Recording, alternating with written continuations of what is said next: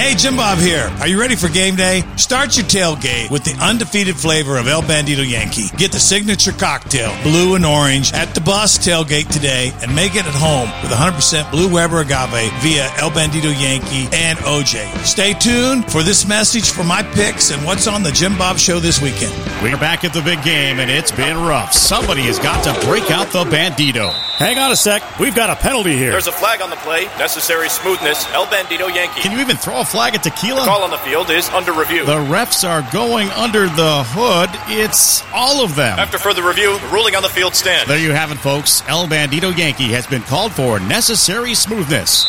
Jim Bob Morris here. Make the call for necessary smoothness. El Bandido Yankee, the official tequila of game day. Hey, Jim Bob here with my picks and locks of the week. This week, San Francisco's traveling across the country to Cleveland, Ohio. They're 8.5 favorites. We're going to take Cleveland. They're going to dog up.